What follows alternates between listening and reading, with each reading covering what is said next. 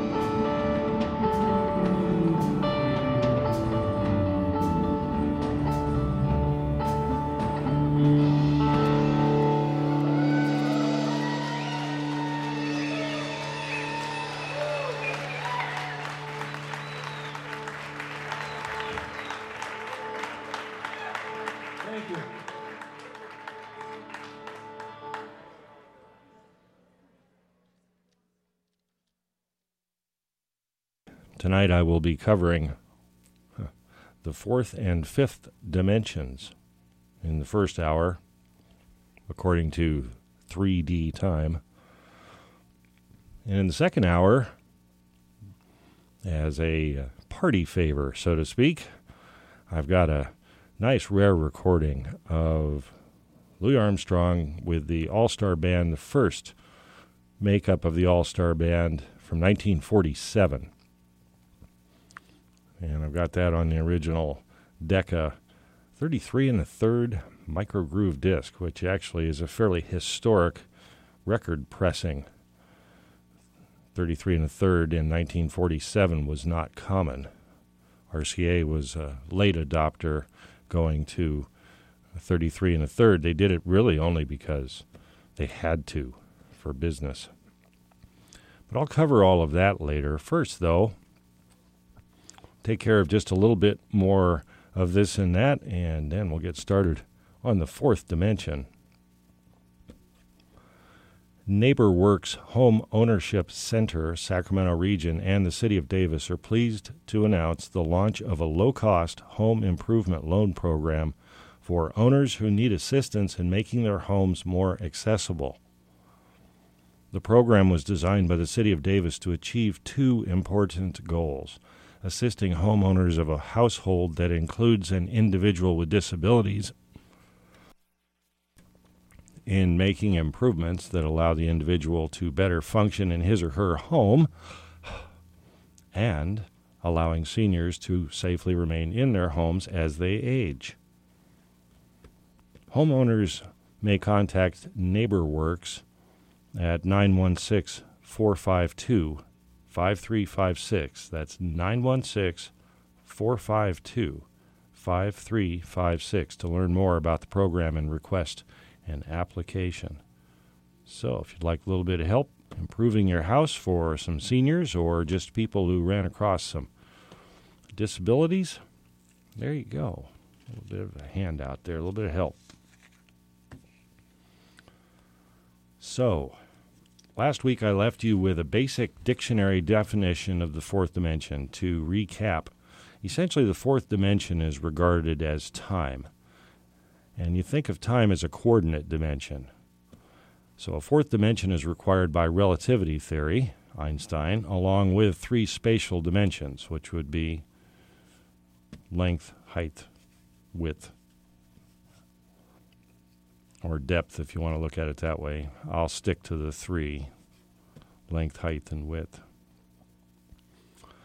Fourth dimension is required by relativity theory, along with three spatial dimensions to specify completely the location of any event. Well, if you think about it, sure. Something happened, right? Guy hit a home run at Candlestick Park, but we think of that in terms of time. It's not happening every moment. As far as we know, so far anyway. So, hope everybody out there has got their feet up. Dog or cat is in or out wherever it needs to be.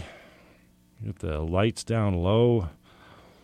Cool recreational beverage of choice. Mmm, I don't know. It might befuddle you, but it might be what you need to relax too. So, hey, uh, maybe a chocolate malt would work really well about right now.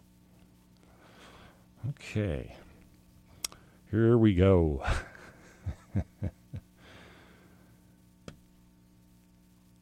when asked to give a simple definition of the fourth dimension, Edgar Cayce answered with a single word idea. Quite independently, the psychiatrist Carl Jung provided exactly the same single word definition. The fourth dimension is the realm of ideas, the world of patterns, the world of the imagination. We travel in the fourth dimension without moving at all. We change our intentions and thus the pattern of our experience. Contemplating the fourth dimension is a very useful exercise. Many people talk about having a soul as if it were something they wore around their neck or that was lodged in some portion of their brain. It is more important to imagine that we are souls.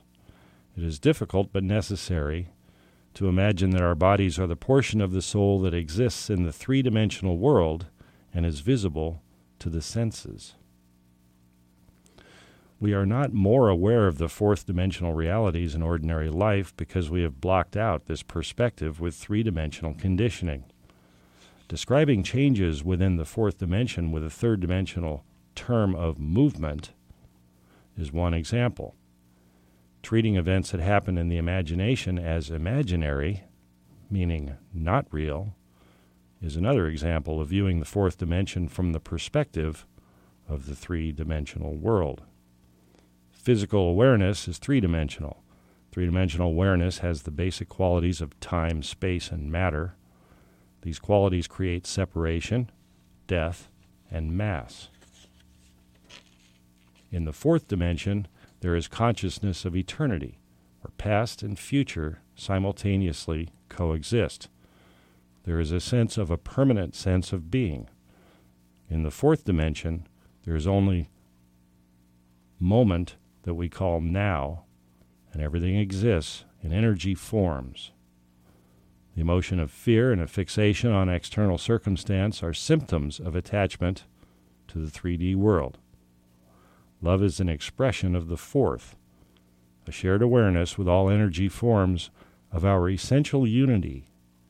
Intention is the secret of navigating in this realm. Look for intention behind every experience. Our ideals become our destiny.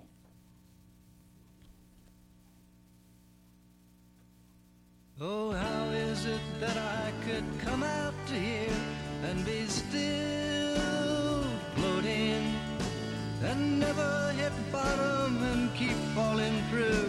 just relaxed and paying attention? All night, two dimensional boundaries were gone, I had lost to them badly. I saw that world crumble and thought I was dead, but I found my senses still working. And as I continued to drop through the hole, I found all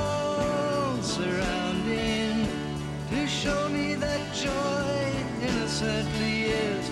Just be quiet and feel it around you.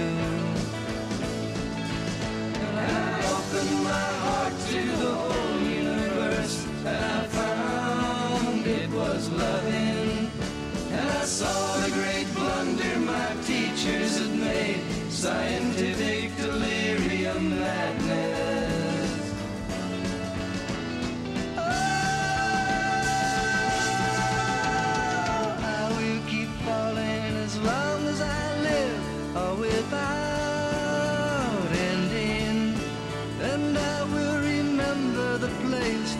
now, that has ended before the beginning. Oh, how is it that I could come out to here and be still floating and never hit bottom and keep falling through, just relaxed and paying attention?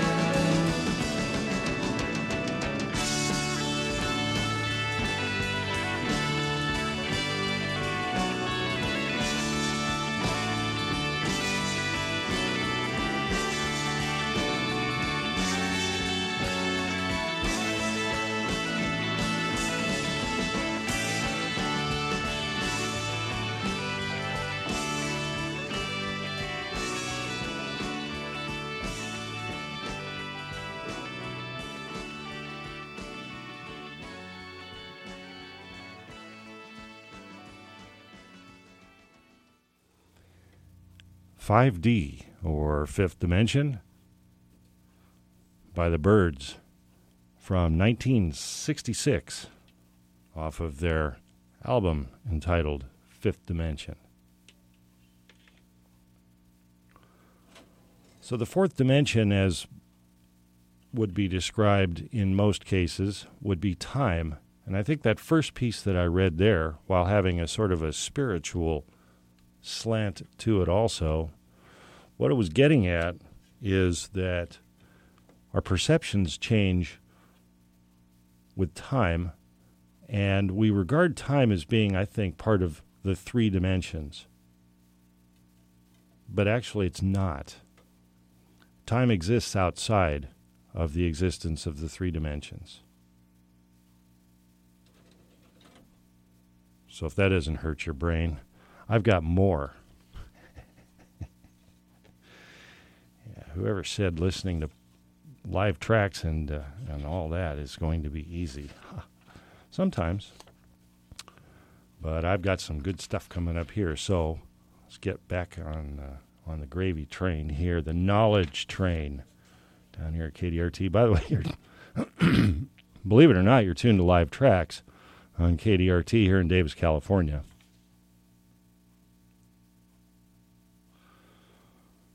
So there's two explanations of the fifth dimension and how it operates that I brought down. The first one is scientific, written by a mathematician. Won't go into the math, wouldn't do me any good anyway. But he does talk about mathematics in an indirect kind of a fashion. So if you flunked physics, yeah, you're probably in trouble. The second one is a much more example based kind of a thing, and I think that's probably what's going to get us back out of the, this this uh, sense of of uh, uneasiness, maybe from trying to consider things that maybe we're not wired up to consider. So the second one will probably be a little more helpful, but I think the first one I'm going to start with because it's actually a rock solid base for what's going on. So in the back here, I've got a little bit of Mozart. This is from his concerto number 24 in C minor. Help us all relax. In Galilean and Newtonian theory, there are three dimensions x, y, z. Minkowitz, Minkowitz says that the fourth dimension is time. In the theory of infinity, the fifth dimension is velocity. There are two ways of looking at velocity. Dependent velocity is a relation between distance and time. That would be the current classical definition. From the fifth dimension's point of view, there is an independent velocity, which has an absolute value and a constant value. And he uses an example the speed of sound and speed of light, and others as speed of limit. Now, once the constant speed is surpassed, light goes through a change phase of matter, becomes ultralight. All these speeds are beyond what we as humans can see, as we need special instruments to hear ultrasound or special instruments to measure ultralight. We need a new theory to understand that velocity can be independent, and it is velocity that creates the fifth dimension and beyond. With this new understanding of velocity, we can begin to more precisely unravel the construction of the universe in a more complete and comprehensive way. We must look at velocity as a new value that changes the phenomena of physics. When velocity is seen as independent variable, it creates its own new dimension, the fifth, just as relative time creates its own dimension, the fourth. That is why velocity is the fifth dimension, because if someone moves faster than the speed of light, we can be sure that what he can see or describe will be different than what we can see or describe in four dimensions. The effect of this speed brings change phase of matter. Einstein proved that time was relative to the motion of mass. For instance, there's a difference between the falling points of bodies according to the points of reference. Take a train. If you're on the train, outside the train, or inside of it. Einstein studied the question outside the framework of classical physics, where the speed limit is that of the speed of light. In the fifth dimension theory, the speed of light is inclusive. The fifth dimension enlarges our knowledge and awareness of the universe. We can understand things which the theory of relativity could not explain and make our world a perceptible physical universe. The world thus passes from the scientific stage to one of knowledge and awareness stage. I'm going to leave it right there for a moment. While you all ponder that. The fifth dimension enlarges our knowledge and awareness of the universe. We can understand things which the theory of relativity could not explain and make our world a perceptible physical universe. The world thus passes from the scientific stage to one of knowledge and awareness. KDRT in Davis.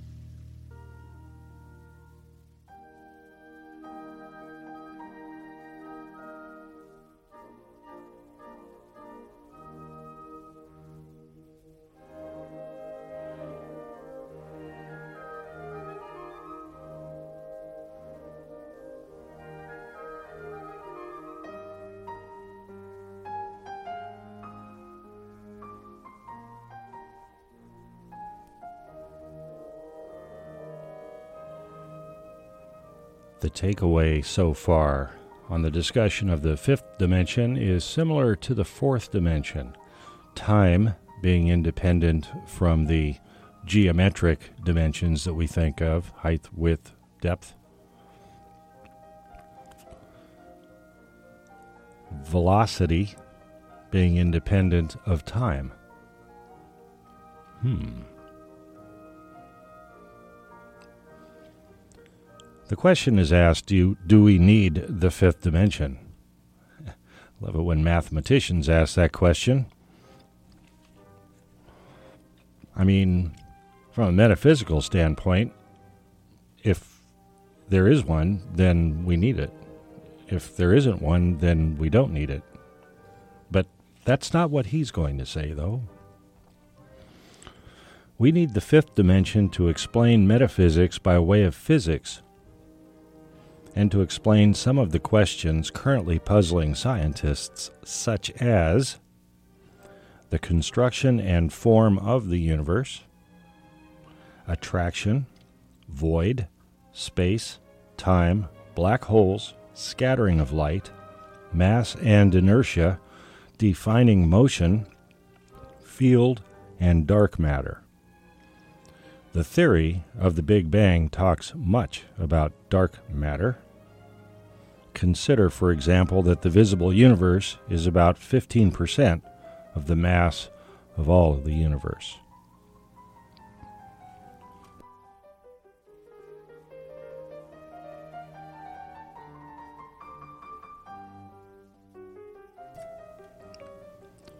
With a fifth dimension, questions can be answered which modern physics could not explain.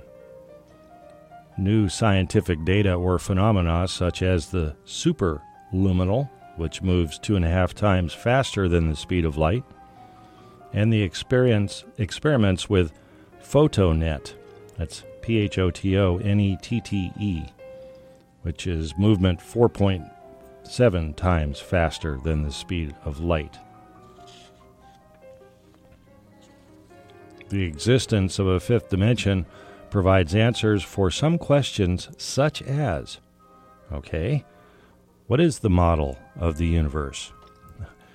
Folks, I hope you are sitting down. you heard it here first on Live Tracks. And in three dimensional time, it's the 25th of April. The model of the universe, it is globular closed, has age and volume, with the Earth close to the center. The diameter of the universe is 3 times 10 to the power of 23 kilometers. The age of the universe equals 15.8 billion years.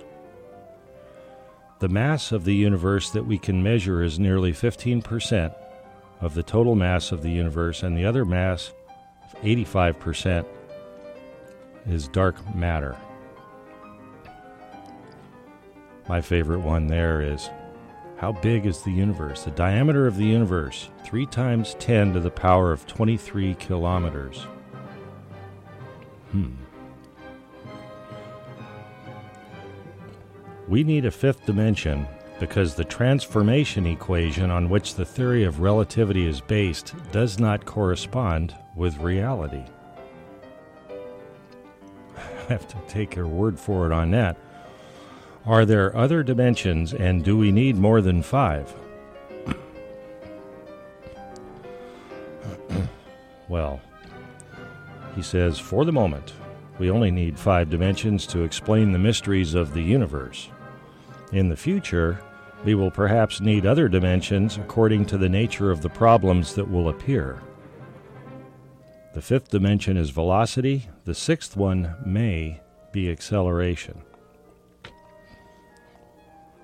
I haven't even figured out cell phones and the internet yet. And that's where this gentleman left us. and this I got off the fifth dimension th.net slash theory, and it's an HTM article. It was an abstract that was written by some gentleman. I didn't bother to copy his name off. Sure, others are out there too doing much similar things. So, the takeaway so far on tonight's live tracks is that time, the fourth dimension, is independent of the three dimensions that we use every day, that we navigate with. Velocity is the fifth dimension, and it's independent of time and the other three dimensions. That's the takeaway so far. So, everyone, go ahead, close your eyes, relax. This is KDRT, Davis, California.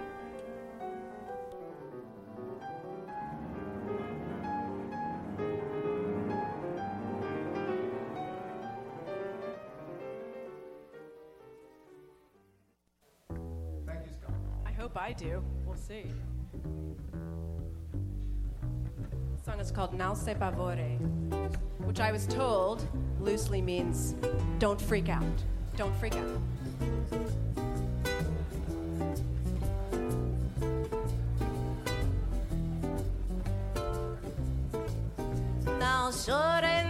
Se agora. Se perto os meus laços, me.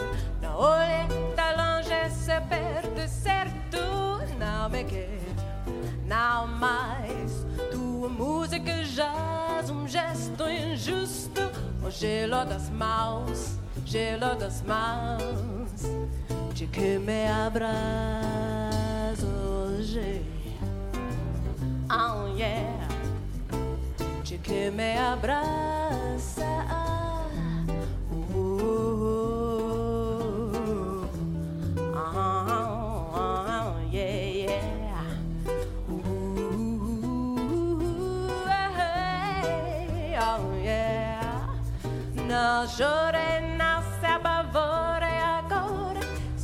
Se eu aperto os meus laços, merece essa dor. Não olhe, tá longe, se perto, certo, não me quer. Não mais tua música jaz um gesto injusto. O gelo das mãos, gelo das mãos, de que me abraço hoje. Oh yeah, yeah de que me abraça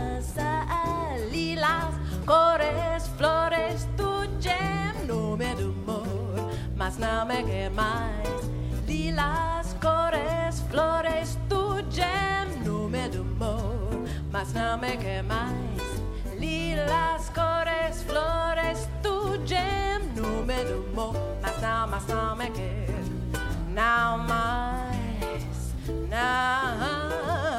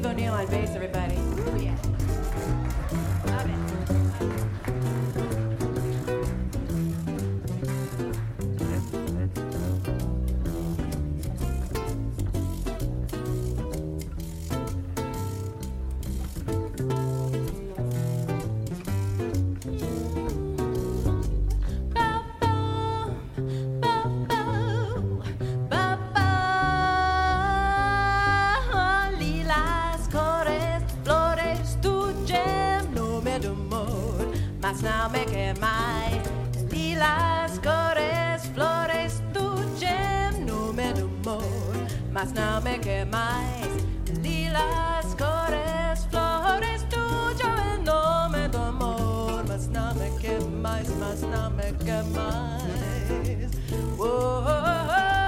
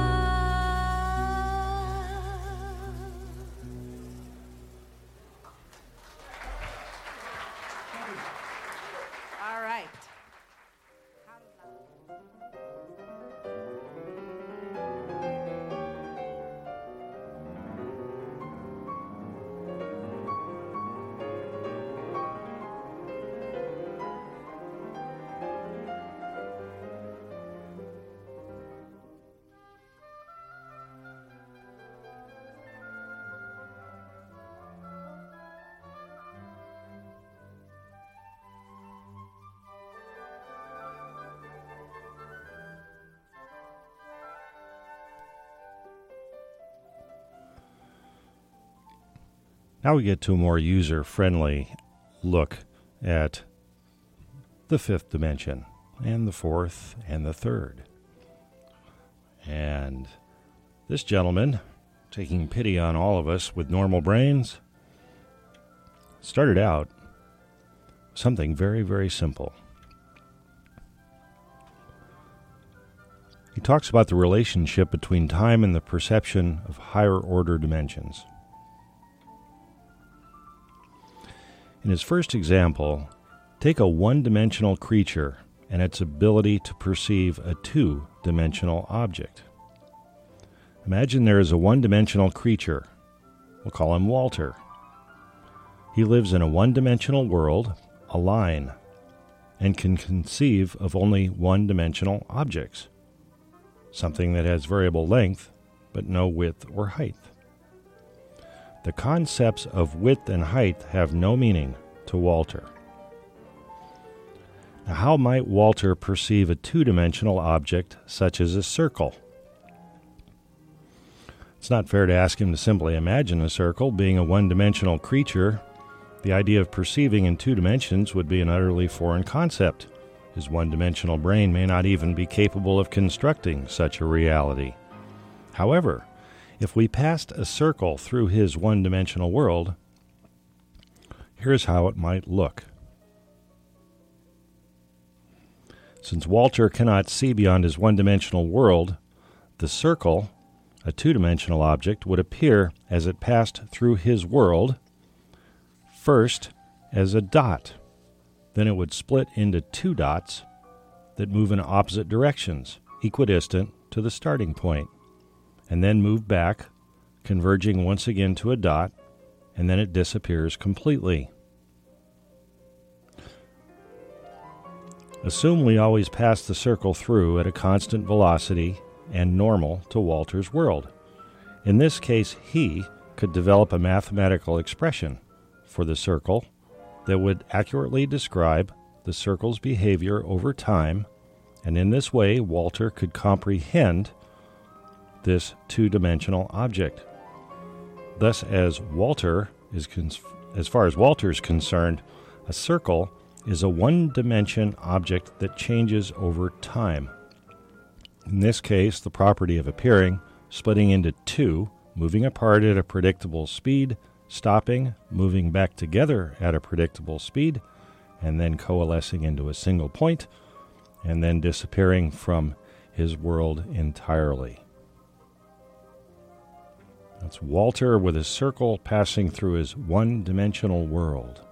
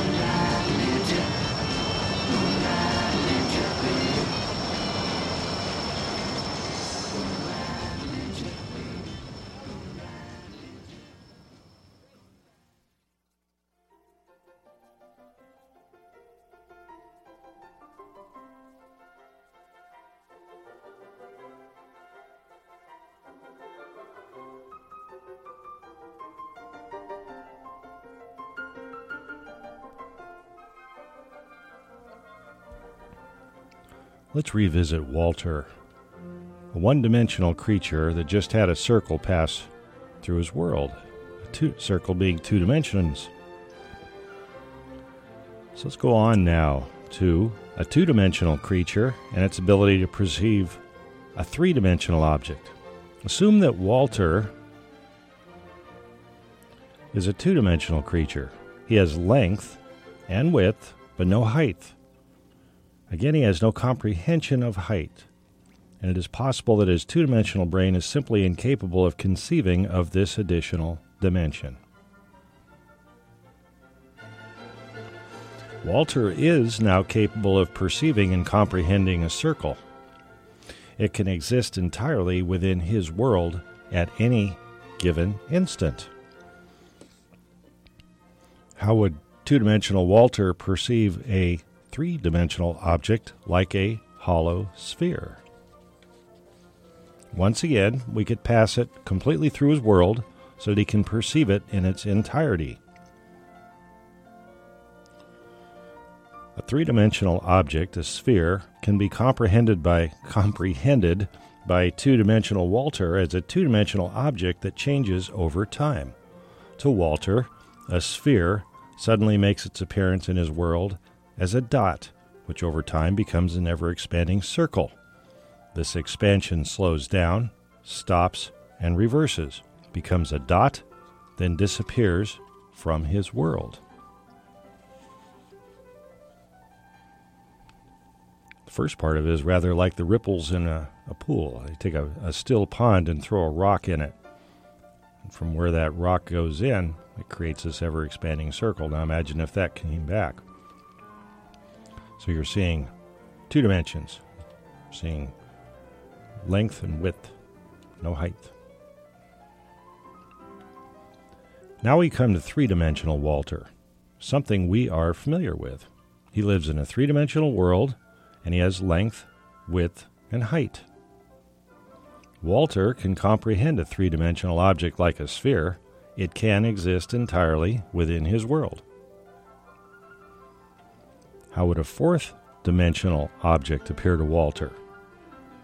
Now, you can't draw a fourth dimensional object. However, you can predict how such an object might look to Walter.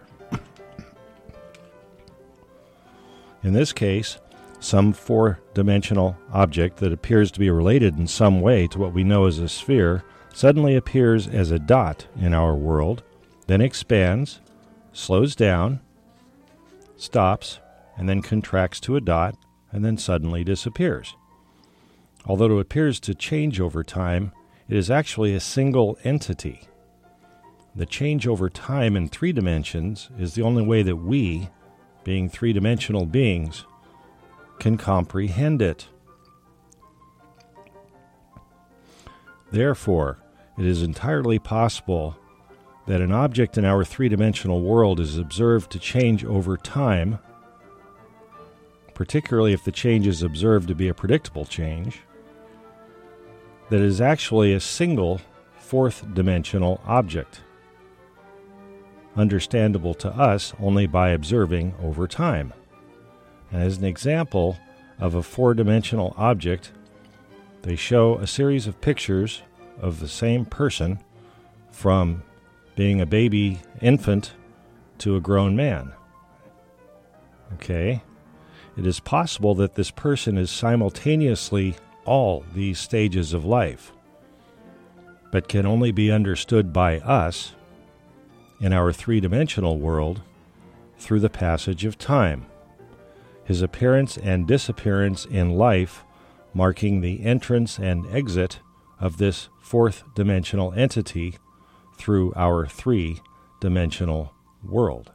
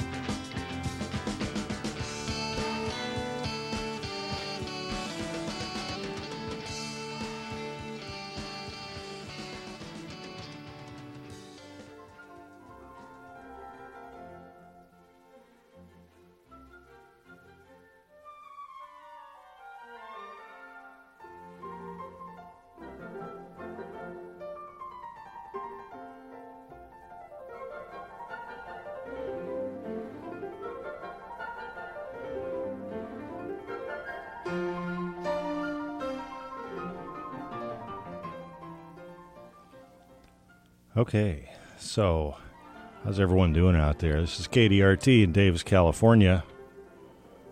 And we're talking about the fourth and fifth dimensions. Mathematically, metaphysically, perhaps a little spiritually. And now, using examples that hopefully our three dimensional minds can somewhat understand. So now we're up to the fifth dimension, folks. Everyone who's still there, give yourself a pat on the back. You made it. You're getting to the fifth dimension. Here we go. And believe me, this story has a happy ending, I think. So, okay, a fifth dimension. How would a fifth dimensional object appear in a four dimensional world? This guy admits this is too weird. We could ask how a fifth dimensional object appears in a three dimensional world. It is analogous to how a three dimensional object appears in a one dimensional world. How would a hollow sphere, three dimensions, appear to one dimensional Walter? The answer is it depends on how the sphere is positioned as it goes through Walter's one dimensional world. If just the edge or the cusp of the sphere clips Walter's world, then a sphere appears as a dot, barely separates into two points, immediately coalesces back to a dot, and disappears.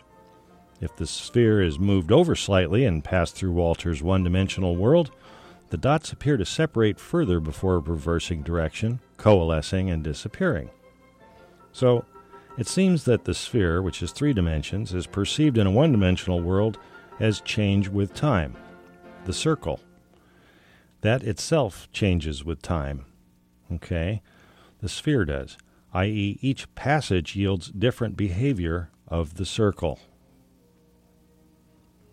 Thus, we conclude that a fifth dimensional object passing through a three dimensional world would manifest itself as a three dimensional object whose change with time itself changes with time. Huh. Makes my brain hurt. I'll read that again. Conclude that a fifth dimensional object passing through a three dimensional world would manifest itself as a three dimensional object whose change with time itself changes with time. Is there an example of this seemingly complex behavior of an object in three dimensions? Well, in the case of the three dimensional object that was used earlier, meaning the series of photographs of a person that changes with time, is therefore potentially a four dimensional object. Okay, the same person, and he may exist all at once, but we only perceive him as he changes through time, right? Okay. In the case of the three dimensional object above, okay, we're going to now jump to there is the entity Homo sapiens, which did not exist one million years ago. Now, if humans were immutable as a species but changed with time, meaning they aged, they could conceivably have no higher complexity than four dimensions. However, in addition to individuals aging with time, the species has also changed with time. Thus, this change with change in time is a characteristic of a fifth dimensional object passing through or being perceived within a three dimensional world. In this case, what is the fifth dimensional object? It appears to be an entity that simultaneously includes the species above. But the past extends beyond the 5 million years shown in shown in this example, 5 million years of of, uh, uh, of uh, Homo sapiens. Thus, other precursor species are potentially included in the single fifth dimensional object. This would appear to include, therefore, all life. Thus, it is possible that all life, past, present, and future, is a single fifth dimensional object.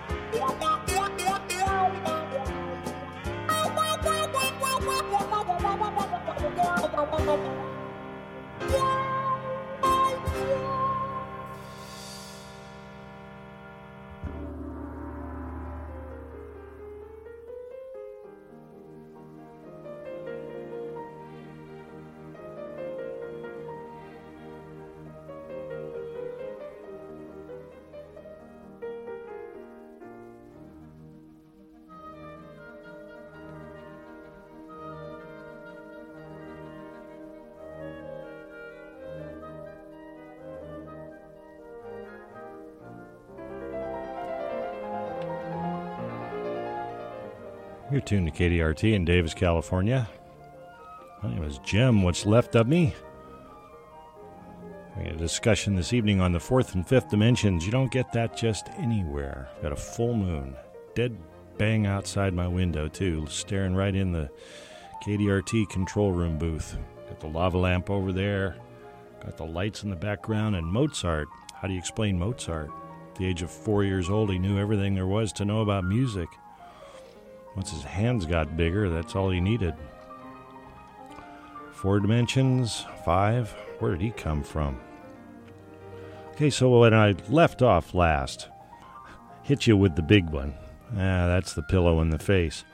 It's possible that all life, past, present, and future, is a single fifth dimensional object.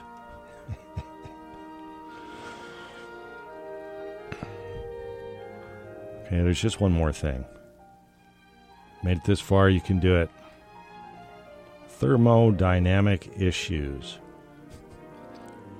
Now, in the examples above, Walter's perception of the higher dimensional objects passing through his universe are that basic thermodynamic laws regarding conservation of matter and energy are violated. The objects, having mass and with energy content, appear in his world as well as disappear. Thus, there's a violation of the first law of ther- thermodynamics, which is conservation of energy. However, there is no violation in Walter's world if the universe, being considered, are the higher order dimension. Now, I'm going to repeat that. There's no violation of the law of thermodynamics if the universe being considered is of higher order dimension. Therefore, for one dimensional Walter, there's no violation of the first law of thermodynamics when a two dimensional object passes through his world if we consider that the actual universe is two dimensional.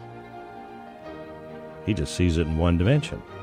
Similarly, for two dimensional Walter, there's no violation of the law of thermodynamics when a three dimensional object passes through his world if the actual universe is three dimensional. So on and so on. Therefore, if all life is postulated to be a fifth dimensional object, it would seem necessary that it reside in a sixth dimensional universe so as to avoid a conflict with the first law of thermodynamics. And if you ever wondered how the first law of thermodynamics was going to come to your rescue, here it comes. However, related to this question, in our three dimensional world, we have never observed a violation of the first law of thermodynamics. Living objects, although being born and then dying, are not associated with the sudden appearance and disappearance of mass, with possibly one exception in the Bible. The first law of thermodynamics is not violated. Thus, there would appear to be no evidence of any fourth dimensional object having passed through our world. This would appear to argue against the existence of the universe existing in a higher dimension. So, I want to say that again. Because there's been no violation of the first law of thermodynamics in our world that we know of, we've never observed one, then that means because if there was a violation of the first law of thermodynamics, that would mean there had to be a fourth dimension or a fifth dimension, something to explain the fact that this happened, but it can't happen. Okay? But since it's never been violated, then that would appear to argue against the existence of the universe existing in a higher dimension, which is kind of a bummer so everyone keep their eye open out there for something which violates the first law of thermodynamics. KDRT, Davis, California.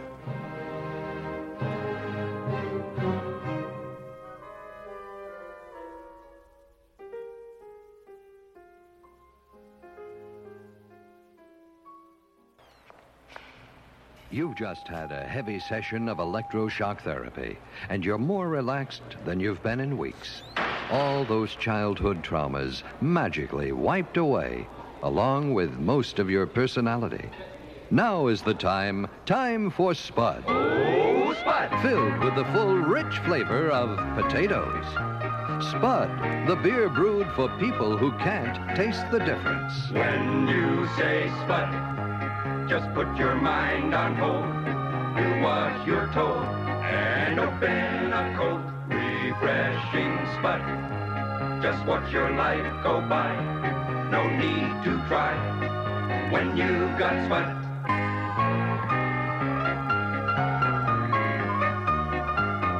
Oh, Spud!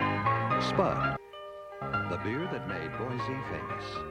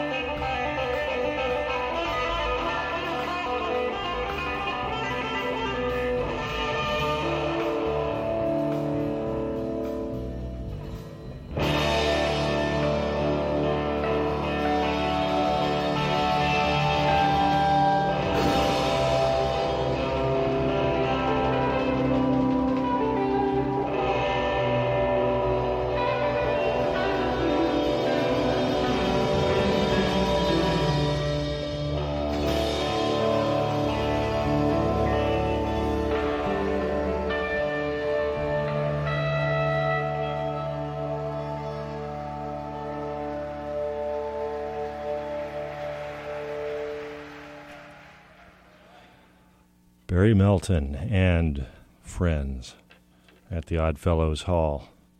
Avalon East. I just call that psychedelic Melton. Never did catch the name of that song. I want to thank everybody for tuning in this evening to the fourth and fifth dimensional talks. I find it rather disturbing that a person can go through all these different explanations of fourth and fifth dimensions and things like that and come right back to the same starting point, which is we haven't found anything that says there is one.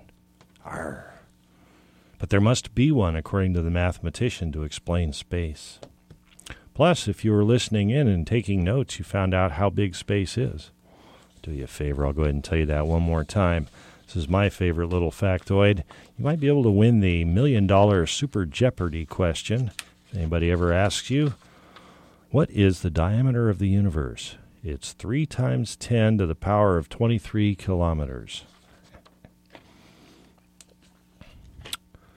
Who says that low power nonprofit radio doesn't ever give you anything you need? Working backwards on that rather awkward long set there, going back to the beginning. So before Barry, and his buddies over there, all of them top rank musicians from the San Francisco Bay Area during the day. So if you were there that day, you remember it. Before that, you heard East St. Louis Toodle-Oo. That was Steely Dan. Two from the Byrds, What's Happening? And then the one that sounded like you were in the cockpit of a jet engine, well, it was uh, a 242 Foxtrot. And yes, that was a uh, recording that was done, I think, in a Learjet, or at least part of it. Yo-Lo Mambo doing a song, Mouse Pavore or Don't Freak Out. Stevie Ray Vaughan with Riviera Paradise, and the Byrds with 5D or Fifth Dimension. Those bird songs all off of the 1966 album Fifth Dimension. I'm imagining my niece Eliza, if she was at home listening to this She's a bright, smart high school student. She might have tried to stay with it for a little while and then feared I was pulling her leg, but no, I really wasn't. The last guy that was talking about uh, the uh, Walter, the one or two or three dimensional object, um, his name is Mike Blaber. Mike, B L A B E R dot O R G. You can find this with illustrations. Uh, go to mikeblaber.org uh, backslash dimensions backslash dimensions again dot htm. I'll pull all that up. So, thank you for for holding in there, and, and I've got my hot hands right now. I don't know how long these records are on one side or the other. We might get the whole thing in tonight. Might have to play part of it next time. But I am going to. This is Satchmo at Symphony Hall, a concert presented by uh, Ernest Anderson in Symphony Hall, Boston, Sunday evening, November 30th, 1947. And it was recorded for Decca Records by Peter Frutchey, F R U T C H E Y. And this is Decca Records DL8037, Satchmo at Symphony Hall. Starting out with the song instrumental Muskrat Ramble. I'll be following that with What Did I Do to Be So Black and Blue? Royal Garden Blues Lover and Stars Fell on Alabama. And he's got some top rank players with him, including Jack Teagarden. It's KDRT, Davis, California.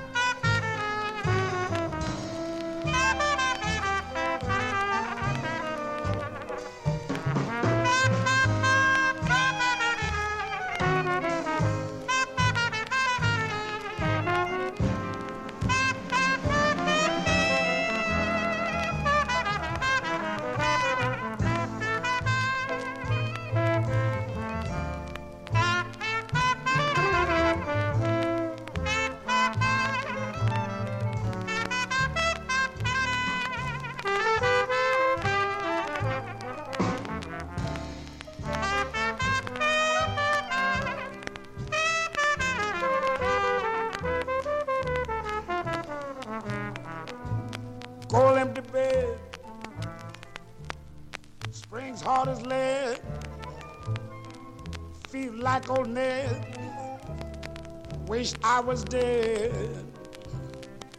What did I do to be so black and blue?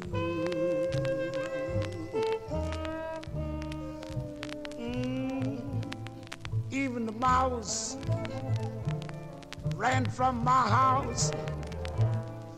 They laugh at you and scorn you too. What did I do so black and blue? Mm, I'm white inside. That don't help my case. Cause I can't hide what is in my face.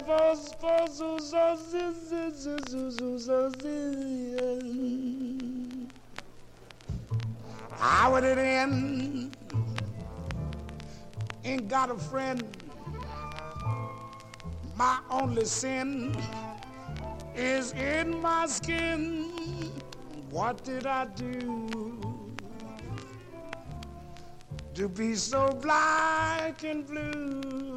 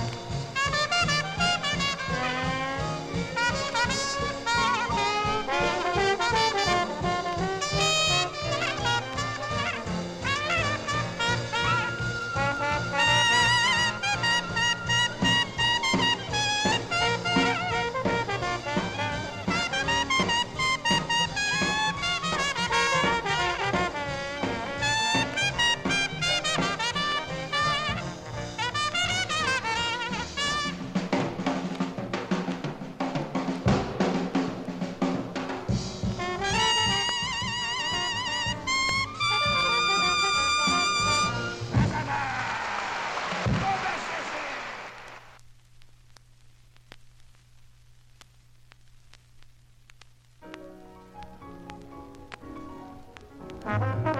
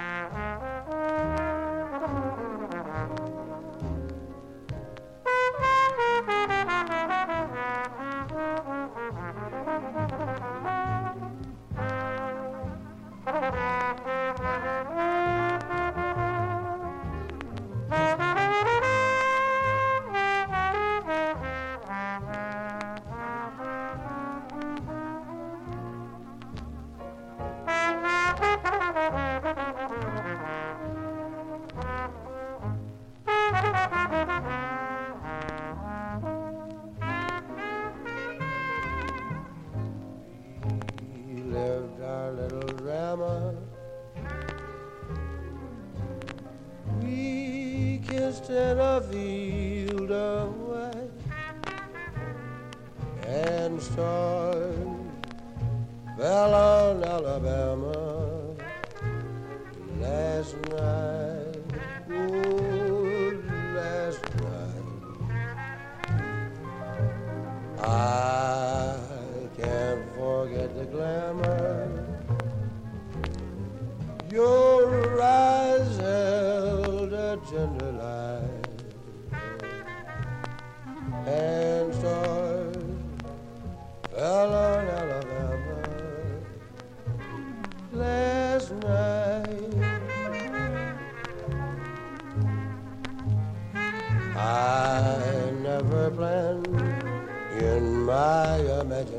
Imagination a situation so heavenly, a fairyland where no one else could enter, and you in the center, just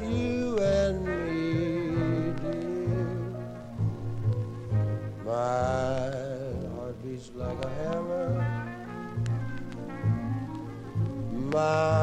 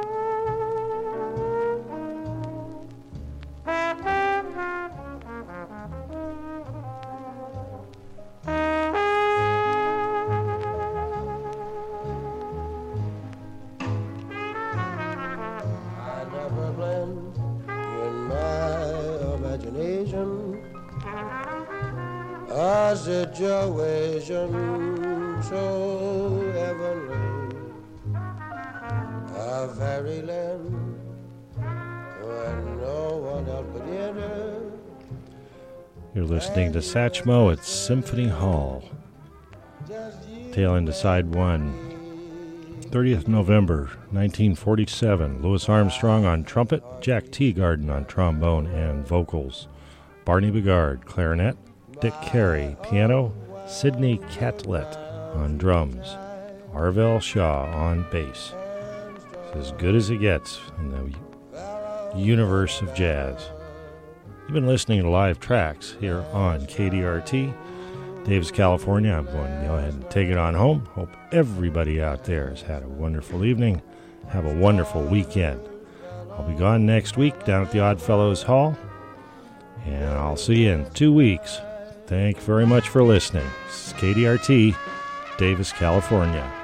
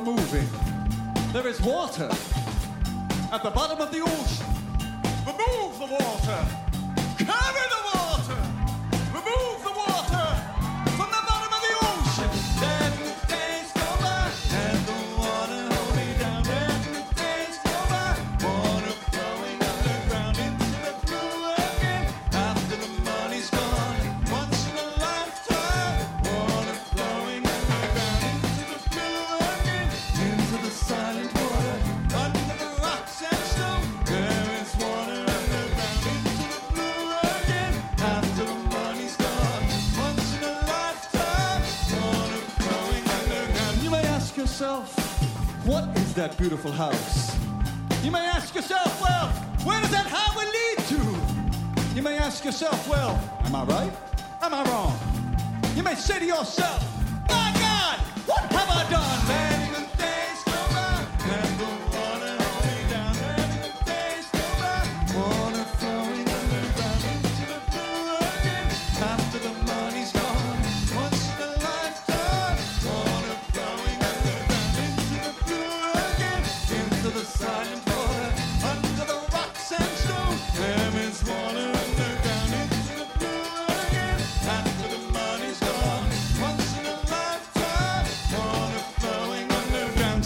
it ever was.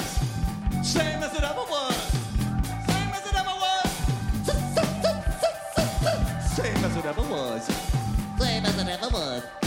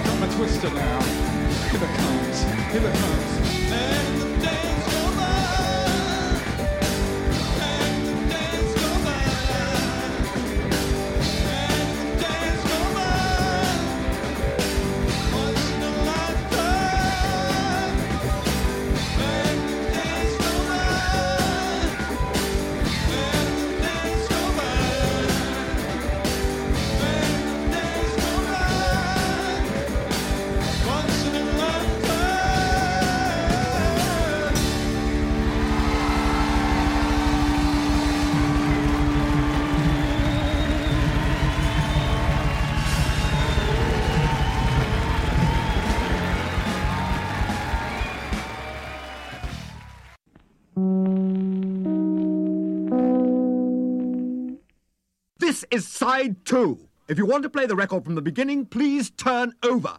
Do not play this side if you want side one. This is side two. We would like to apologize to purchasers of the executive version of this record for the peremptory nature of that announcement. The brusque tone was intended for buyers of the cheaper version.